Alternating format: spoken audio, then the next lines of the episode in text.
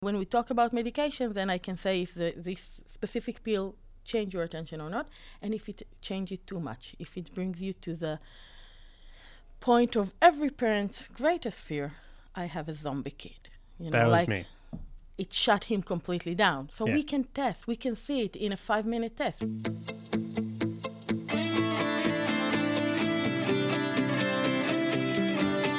Audioversity, the voice of Reichman University.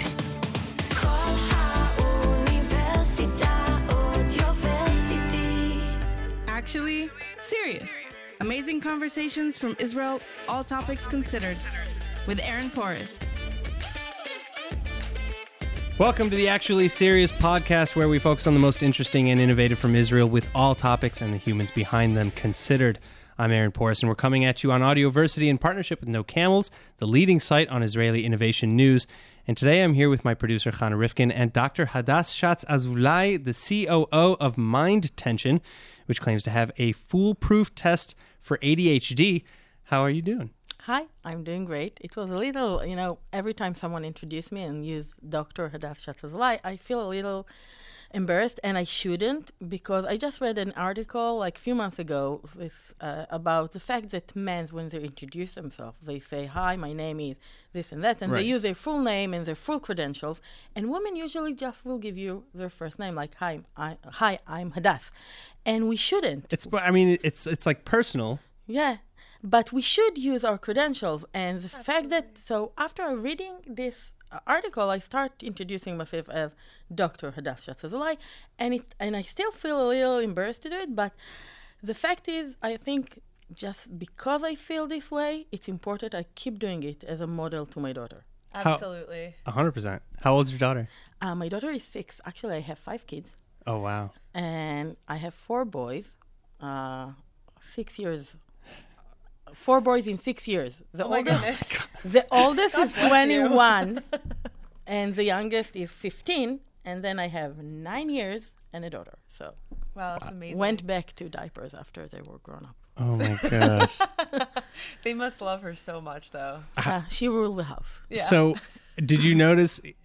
You know, because I grew up with two brothers and then later two stepsisters, and I noticed a, a huge difference between the boy behavior and the girl behavior. How many of them have ADHD? uh, well, I think Speaking three. Of. And actually, the girl, I think, has ADHD. Really? We haven't tested her yet because she's young. She's 6 mm-hmm. You usually just test around six or seven. I feel like she does. The, the other ones, two of them might have, but like very uh, low, but they have it. And everyone promised me, you'll have a girl. She'll be calm. She'll be. Be- she wouldn't climb on everything. Well, she's worse than the boys. I mean, she climb on everything. I can find her on the head of my refrigerator, but she's doing it wearing a tutu dress. Like that's, that's a great picture. I love that. well, so okay, so that that that kind of brings me into to mind MindTension and this new test. And and you kind of touched upon that too that at a certain age, you can't even test for it. And I know that in the United States, at least in, in the West, there's an overdiagnosis issue. It's funny, you know, because I think ADHD is one of these conditions that is at the same time overdiagnosed and underdiagnosed, and it's it's kind of a so it's paradox. just wrong. Like people are just wrong on uh, all people counts. People are just wrong, and people are afraid. I mean, you have this notion, and it's half right that if you go with your child to be diagnosed for ADHD, if you only suspect, it's like 99% they'll say, yes, this is what they have, and they'll medicate you. And parents are afraid of it. Parents say, we are not sure we want to medicate him. We're not sure this is what he have. We think, but we want to be sure. And, and the feel, so from one hand, almost everyone that gets with a suspicion for being ADHD is being diagnosed with Do you ADHD. think that they're... And the other, there are people that don't come in also, girls are less diagnosed because they mm. don't have the hyperactivity a lot of time in their right. Uh, they just symptoms. have like different markers mm-hmm. to look for. So they're they're not interrupting the teacher, so the teacher is not right. complaining. So it's kind of fall between the mm-hmm. chairs.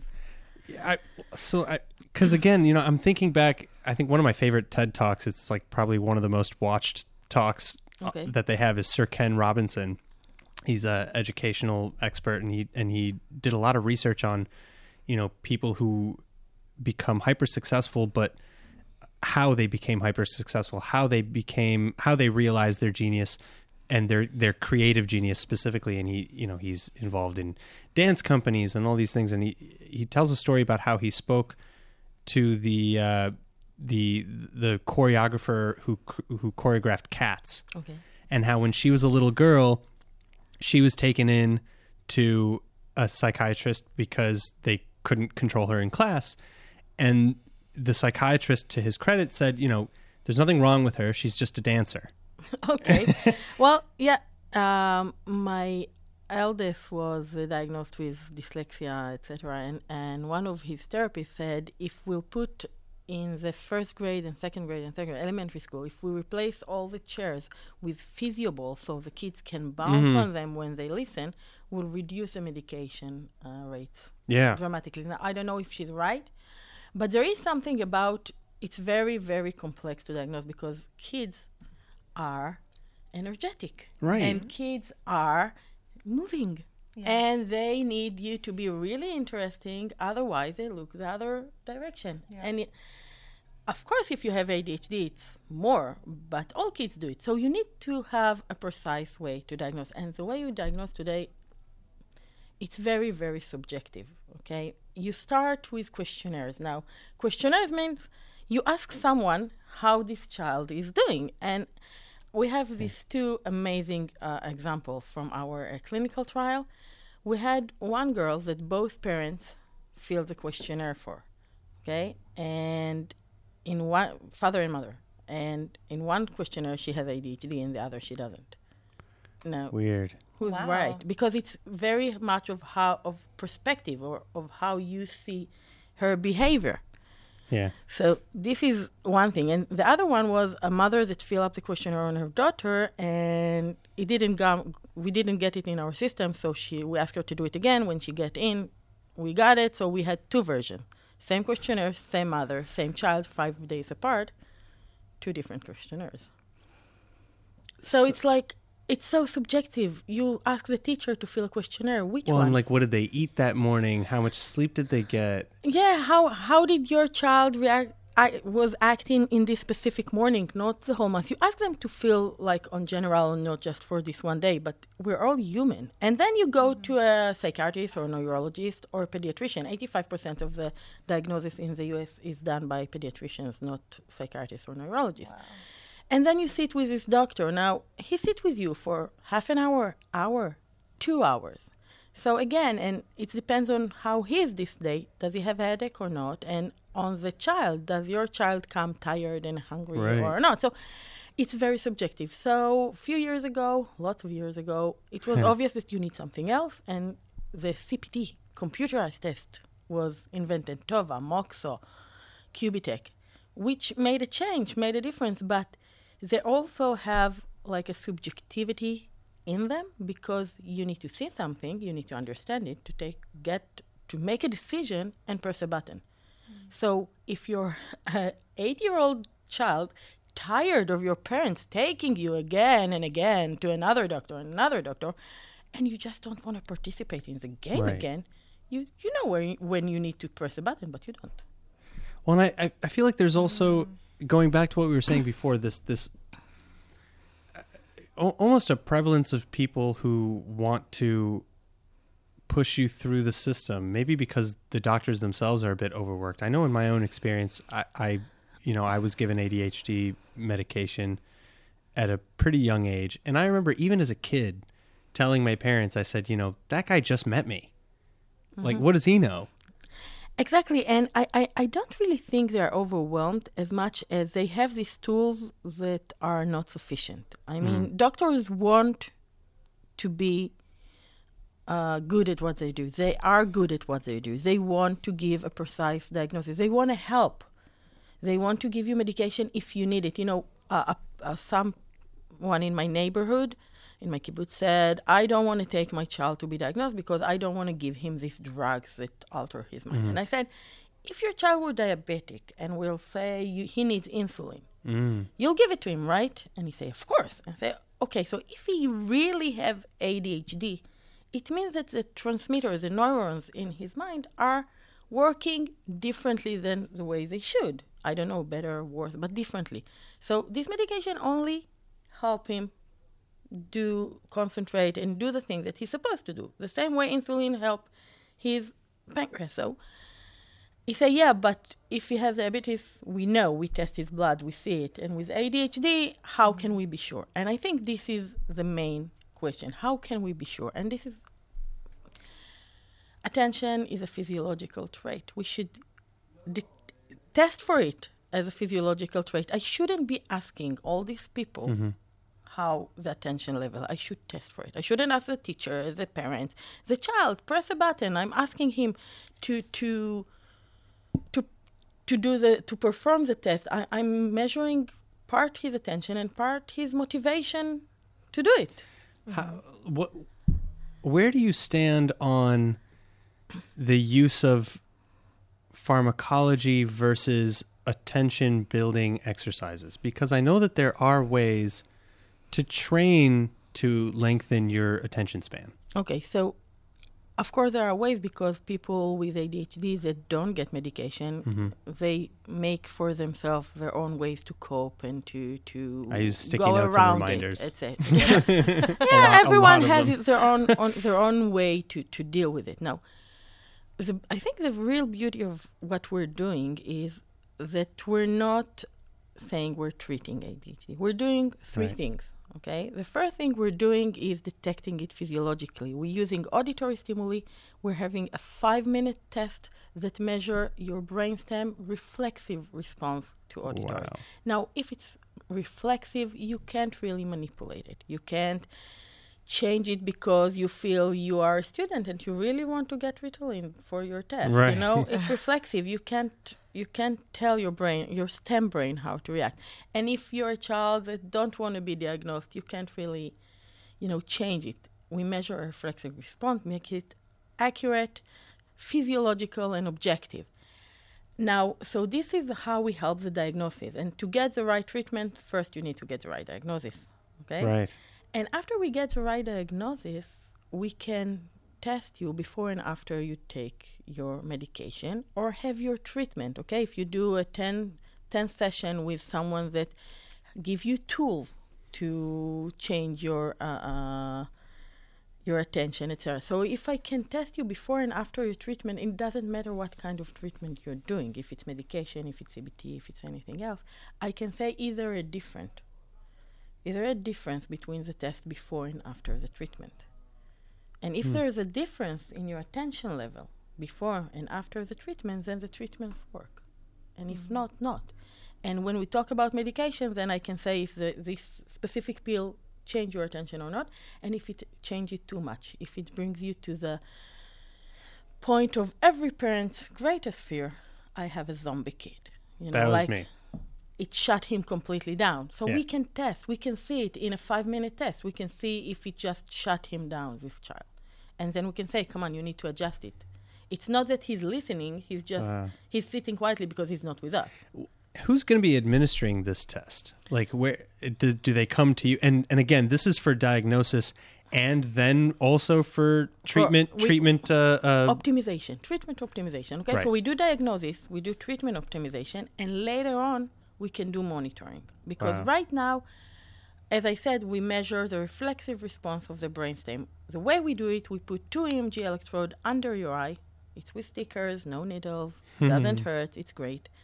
It's five minutes test, and we measure the micro movement of your orbicular muscle, the muscle that make you blink uh, yeah. and we're working now on getting the same data with a camera. So once we can get this data with camera, we can have an app, a mobile app that uses your own headphones and your s- a, a camera in your cell phone and do the test at home. So now you have a monitoring tool because kids, they grow.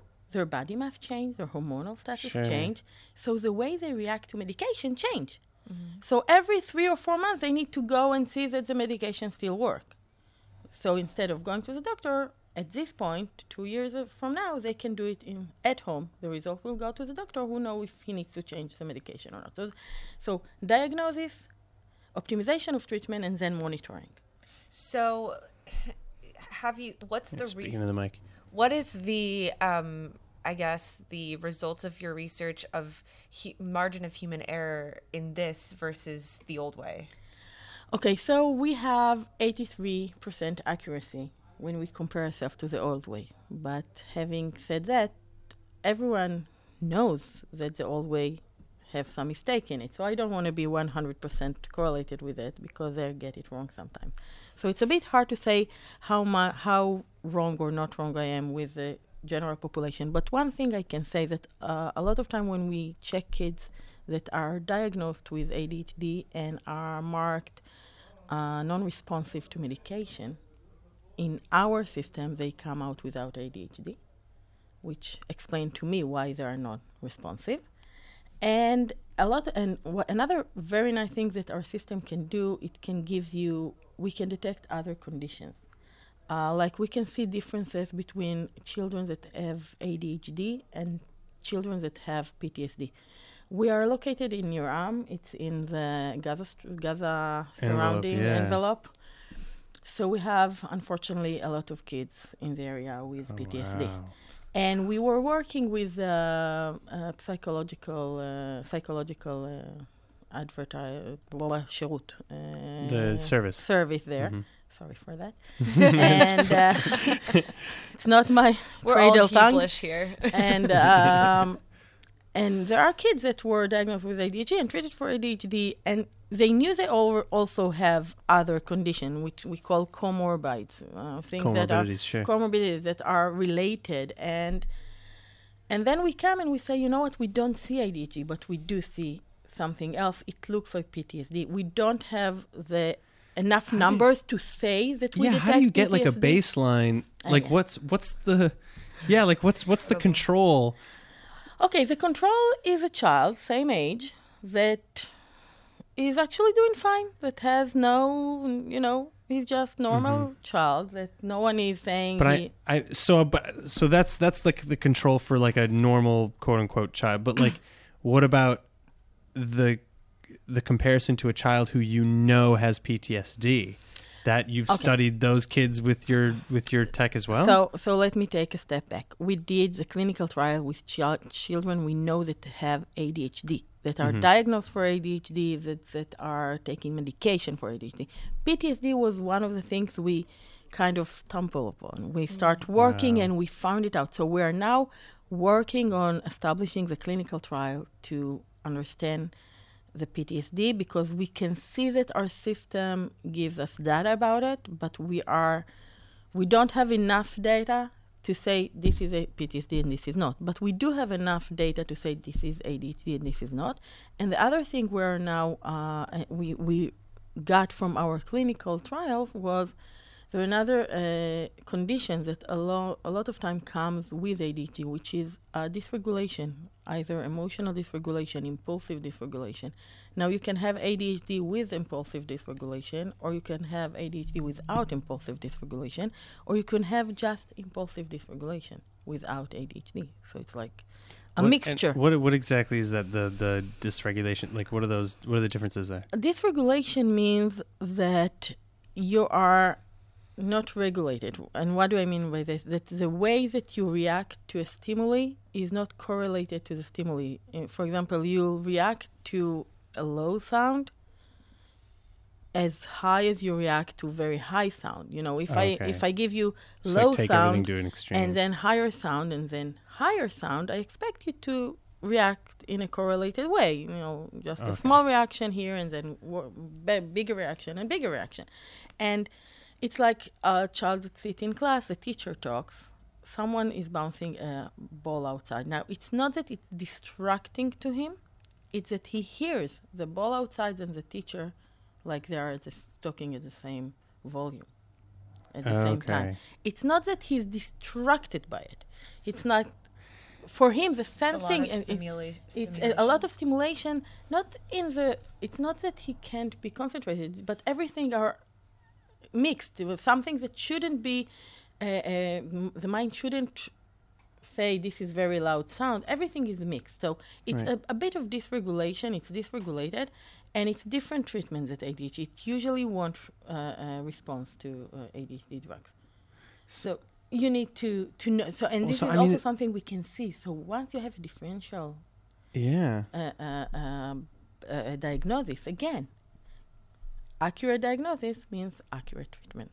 So and then, it, I mean, it sounds like you can then take this test, and once you get a baseline for all sorts of different issues, then you can quantitatively test for that as well. I mean, because what you're sounding like with this dysregulation, the first thing that popped to mind was autism spectrum disorder. So we are doing uh, uh, our uh, partner in the university, uh, Professor Avi Avital, is doing a trial today, uh, research about how our me- our system, our method, this measuring of the startle response can wow. help with autism. Other things, we were approached by um, psychiatrists that are uh, working with people with major depression.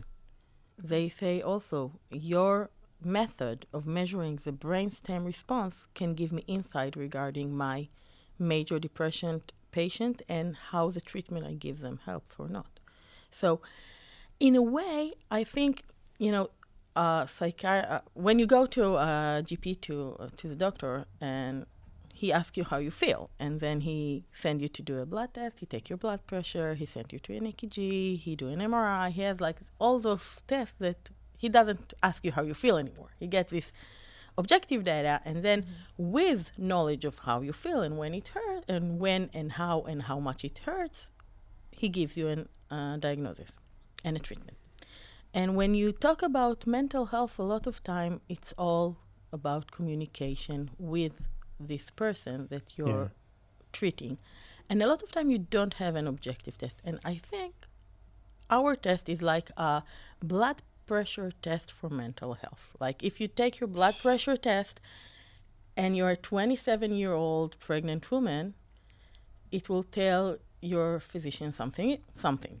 But if you're a 70 year old man with uh, oncology background, your doctor from the same blood pressure test get something else. It can get, tell him something else. So this is our test. We have an algorithm that know how to take our result and say what is your attention level. But in the future, we'll have algorithms that will can, that will give phys- uh, psychiatrists data about depression and sleep deprivation and PTSD, wow. etc. So now we're focused on ADHD. The other thing, you know, once I can measure someone attention, it's not only mental health. I can measure a combat pilot attention before he goes on a mission. Because when you're very tired, your wow. brain acts like you have attention disorder. Wow. So I can measure what we call fit to operate, your status right now can you perform a task if you're a truck driver and you have to go from one side of the us to the other side and drive for four days? So there are regulations you need to stop every six hours right. So this is being adopted by you know i guess other industries and companies to test their so employees. this is what we're working on. We did a test. We did two uh, studies one with the israeli airport air force and the other with a big hospital in israel. And we test for example uh, interns at the hospital when they start their oh, shift well, and after and 26 Israel, yeah, years ex- they were after working 26 hours yeah. in the middle and we see how their attention level goes from here to here from up to down wow. so if you have a doctor that need to go into an open heart surgery that takes 10 hours you can check his attention level beforehand you know mm-hmm. so less mal- malfunction malpractice etc and i think when you talk about high risk, high attention professionals because there are other, there are professions that need high attention. Like if you are making, um, I don't know, some, some, like something small, some, yeah, something like very it, small. yeah. But they're not risky. You know, if you right. make it wrong, you you'll do it again. But there are professions that are high high risk, high attention, mm-hmm. and our test can give you a specific measurement of the attention at a specific time. Now, about what you say before how do i what do i compare you to so right. the first time i test you i compare you to the population I have Okay. a So big where do you fall data. in the bell curve? Yeah, where are you fall in the population curve. Yeah. But after I test you four, five, ten times, I I have a biomarker of your attention. So I can tell you your attention is 80% low than your best, or is 20% low than your best. This is the best attention you ever had. I can give you a biomarker of your own attention. Let's talk athletes. Uh, if you have a big, you know, I don't know, you're a quarterback, quarterback in the NFL, and you have like the championship game. I know nothing about sports. my, my husband really tried to explain it to me, but I'm. Come on. I just know balls are usually round, and then you have football. So, uh, so I'm sorry. So, No, so if that. you're an athlete and you tested yourself in various times, I can tell you your best attention level was after you slept for seven and a half hours and had a big meal with a lot of carbs. I don't know.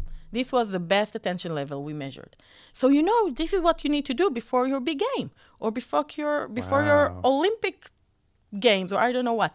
So the fact that we can measure your attention level it can change the world. It can change the way we Right. treat kids with ADHD, diagnose and treat, and this change million of lives. It can change the way we uh, think about work safety, safety, and your readiness to perform a dangerous Yeah. task. It can change the way we do sports. It or evaluate if we can or not do anything.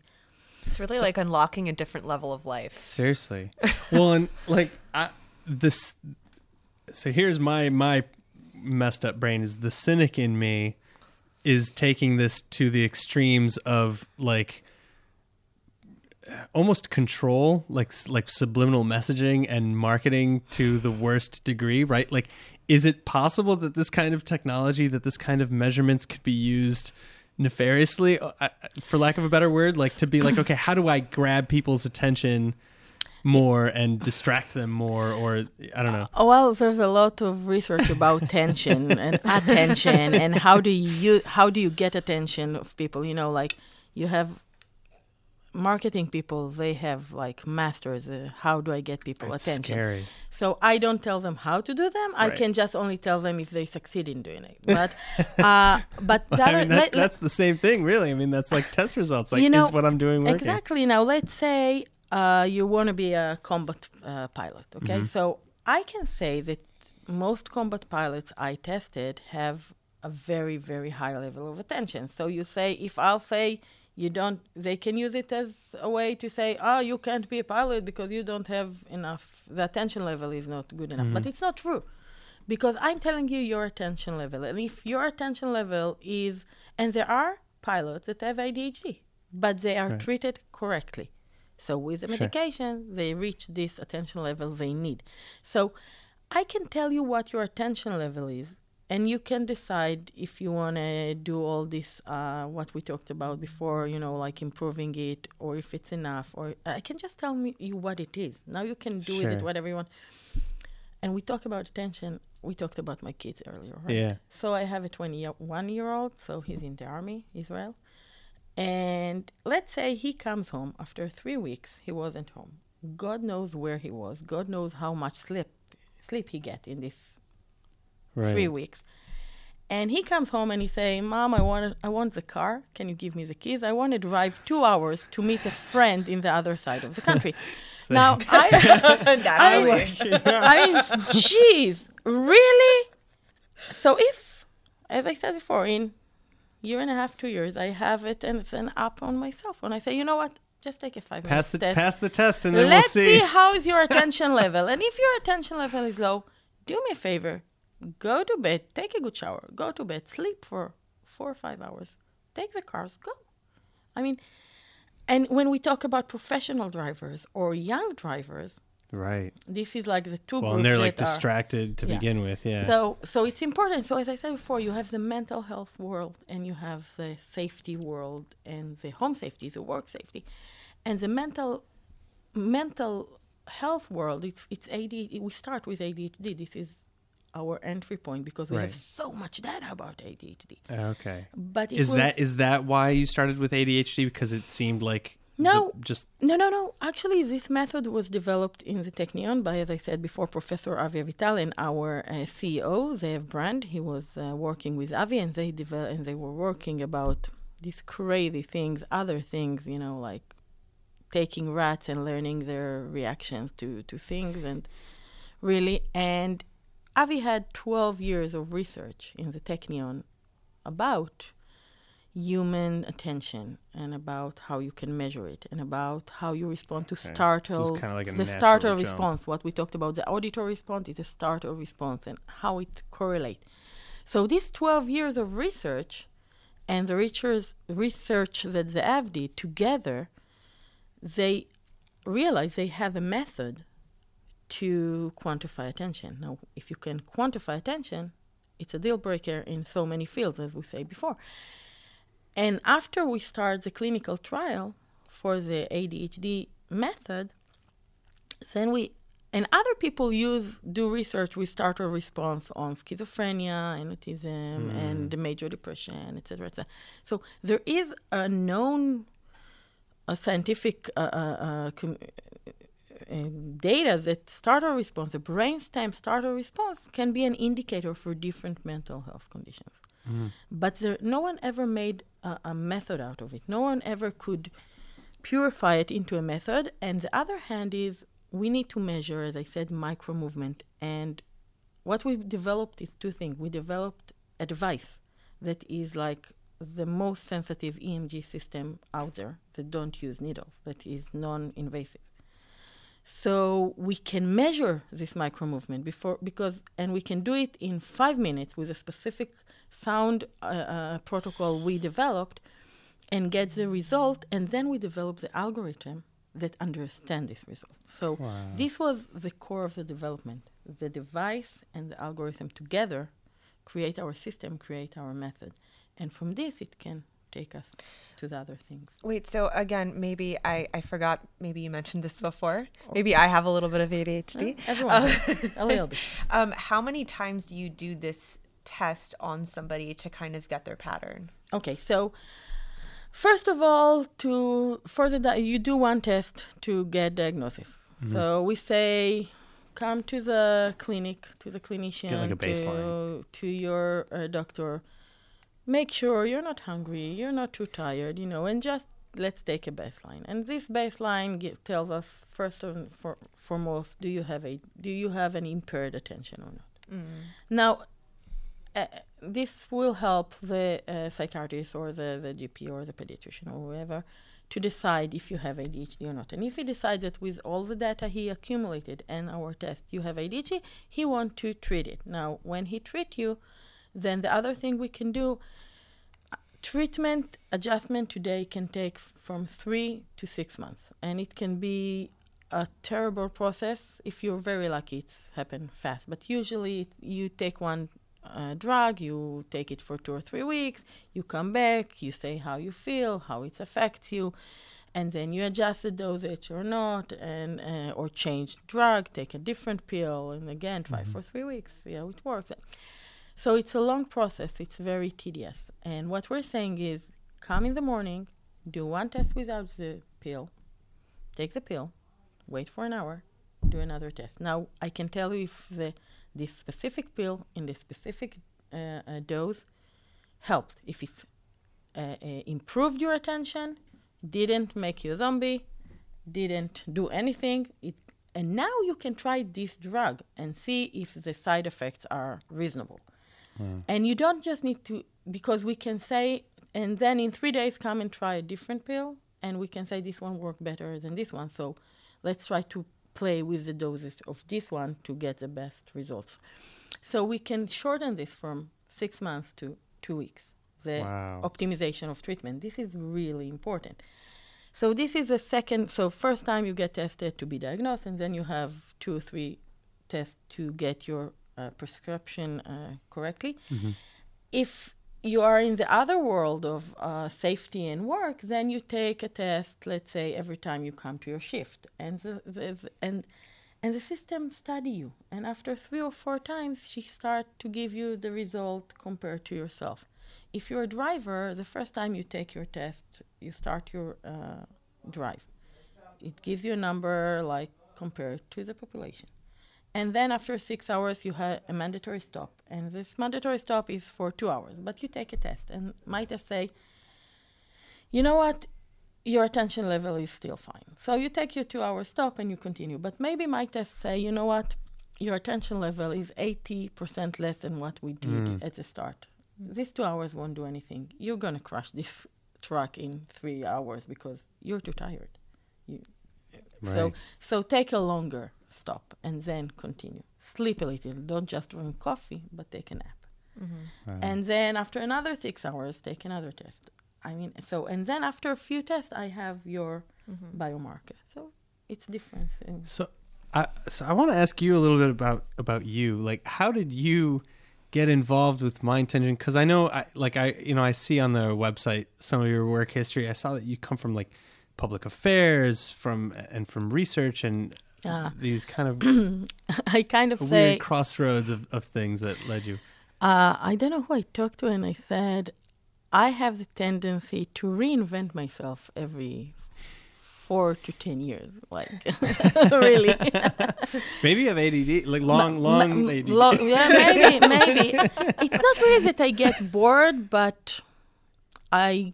Well, it started with the fact that I was married to someone that was in the army for many years. So we moved. Mm. 11 apartments in 24 years. Wow. Okay, so I we mean, that's in Israel. I really don't. I don't even think that's that weird. Like my wife and I, we've been together five years. I think we've had four apartments but all of them were in the in the center. okay. Somewhere so in the- I like in the Midcast. lived in uh, 24 years of marriage. I lived in Ovda, which is near Eilat, in Ramat David, which is in the north, Yeah. in Tel Aviv, in Rehovot, in the U.S. Oh okay, so we moved a little, and every time we moved, I needed to reinvent myself, hmm. and I found out that it was challenging but really fascinating. So I got a lot of things do- done. You know, like I worked in uh, well, well, I work. I was in the Israeli army for a lot of years, and then I was in the. I worked on uh, public affairs, as you, as you say, and a little bit in the consular section in the Israeli embassy in uh, in U.S.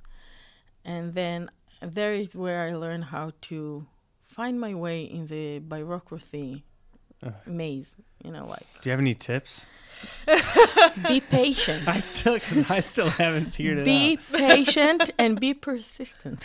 Yes. Well, uh, the persistency I get because you know that's like because you're saying patience, but then I talk to like my mom and my aunt, and they they say you know in Hebrew "lafoch et shulchan" to flip the table. this w- usually won't work. It won't work. Won't work. Saying it's someone that spent some time on the other side of the table won't work. Uh, You're just, you're what just about pissing them off. crying? Does that work? crying sometimes work. Only uh, uh, uh, crying sometimes work, and also what works is uh, sy- empathy. Like I know you have a lot of work. I Sure. know Yeah. you are swamped, and you know what? These people usually are swamped, and Oh, yeah. everyone feel like their case is different and their case is really important, and they their case has to go first now. So a lot of people coming in and giving their sobbing story. So you start to treat with them, and all the regular files get pushed down and down again and again Right. and again and again. So, yeah. So uh, patience, empathy, and uh, stamina. the- wait, so again, okay, so that and and then I did oh yeah so Yes, this is uh, right. that- and then I did some research on biofuel saving the world and then I went back to university and there I worked on diabetics and on diabetics, diabetics and then on uh, cancer research.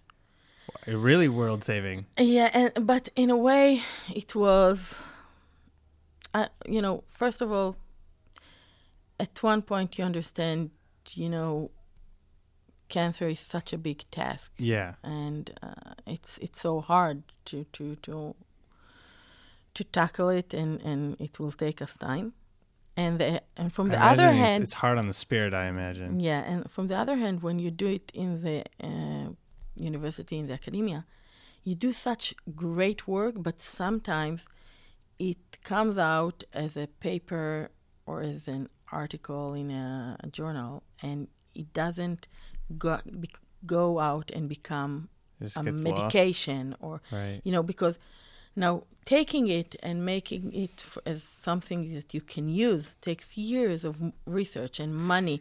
And it, it was very for me it was like wow we have such nice result. How can we take them and do something good to the world? How can we do something with it? Right. and in the academy a lot of times is we do research for pure research. Someone else will take our knowledge and do something with it and i needed to do something with it. Well, and that that's what I wanted to ask. Like, that's something I think I've noticed a lot with with uh, pharmaceuticals in general. If it doesn't make money, right, then there's then the interest isn't there in the investment. So a cure for cancer might not be at the top of the of the list for a pharmaceutical or even a cure for AIDS, which I feel like we do have a treatment for it, and like it's Well, just and that's No, it, like uh, a treat. I don't know, it- but and then I look at like talk my about- intention by by comparison, and that's like you know you're talking about how revolutionary it is, but it also seems like it it's going to be, you know, uh, um, like successful economically and scalable. So that's like that's the difference. I think that it's helpful, but also One of the things I like about MindTension is that from one hand, it have this huge market, both mental health market, ADHD market, which are huge. Ten percent of the world population are estimated to have ADHD, which is like wow. And on the other hand, you have all these safety uh, uses and all these uh, I don't know uh, um, sports uses It also will bring money.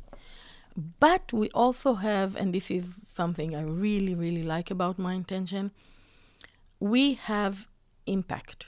right. Okay, so and there's a lot of talk about impact today. It's uh, all the innovation. Like, do you have impact? Do you do good to the world? So, when you talk about work safety, you do good to the world. Wh- When you talk about ADT, you do good to the world because we're talking about kids. And you know, we talked about this zombie kid condition. So, mm-hmm. if you're 14 or 15, you come home and you tell your parents, "This medication makes me feel dead inside, so I'm not taking it anymore."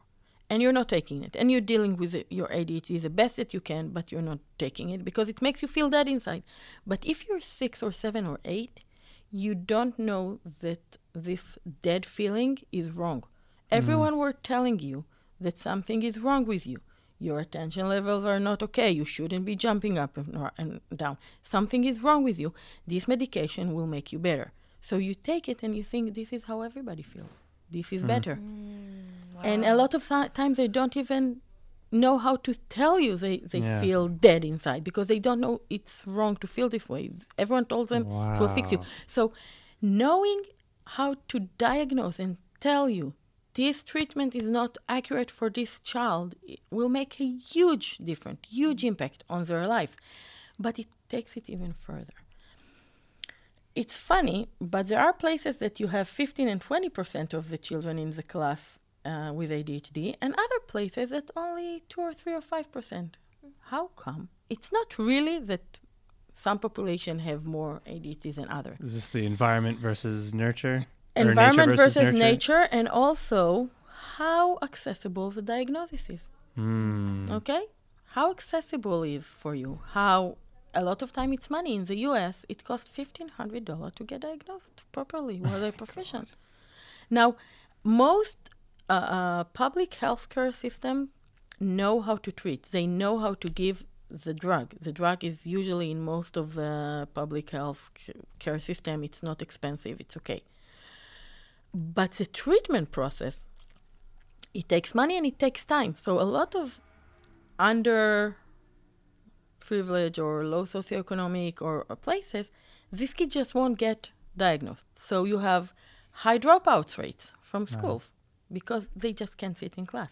So if I have my test with a camera as a five minutes test that we're doing with camera, not with EMG, and we can put it in every elementary school. So you have the school nurse that gives vaccines, that do hearing tests, that do uh, um, uh, eyesight uh, screening, hair screening, etc.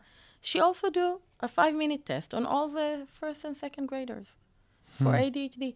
Now, if you get the markers for ADHD in our five-minute test, you get a letter to, to your pediatrician, and he can do the rest and decide if you need treatment or not. So, by that, we can do impact on these places that- Wow. and do less dropouts. You know, government puts lots of money in the uh, education system in low socioeconomic uh, uh, places Yeah, to try to the even the places. odds to try to even the odds for them but they drop out so if 10% The money's not spent right. So if i can diagnose 10% saying they have adhd they're not listening to all the money you're pouring here on education Mm-hmm. give them the right medication they listen they won't drop out your money is better used because And you can give a little bit less of it, even maybe. yeah and in I other mean, you just you spend it the right way. Yeah. and, and- and in other in other places i say come on don't overdiagnose don't drug everyone these right. kids don't have adhd maybe he has something else maybe he has some emotional problems treat the emotional problem don't drug him i mean That's so incredible. this is what i said before overdiagnosed underdiagnosed at the same time All right. That I think is a wrap. Uh, again, this was actually serious. I'm Aaron Poris. I'm here with Dr. PhD Hadas Shatz Azoulay. Thank you. And Channa Rifkin, my wonderful producer. Uh, and we'll be back soon with more on all things Israel, including artificial intelligence and Israel's national security, cyber defenses at public hospitals in the face of ransomware attacks, and much, much more. So stay tuned. And of course, don't forget to keep up to date with the podcast and tons more content by subscribing to Actually Serious on Facebook, Instagram, YouTube, NoCamels, and www.aaronporis.com because we believe in connecting the world one incredible human at a time. We love you. See you next time. Mm, don't take your headphones off. I need a picture sitting and doing a podcast. You see, I, I, I'm have a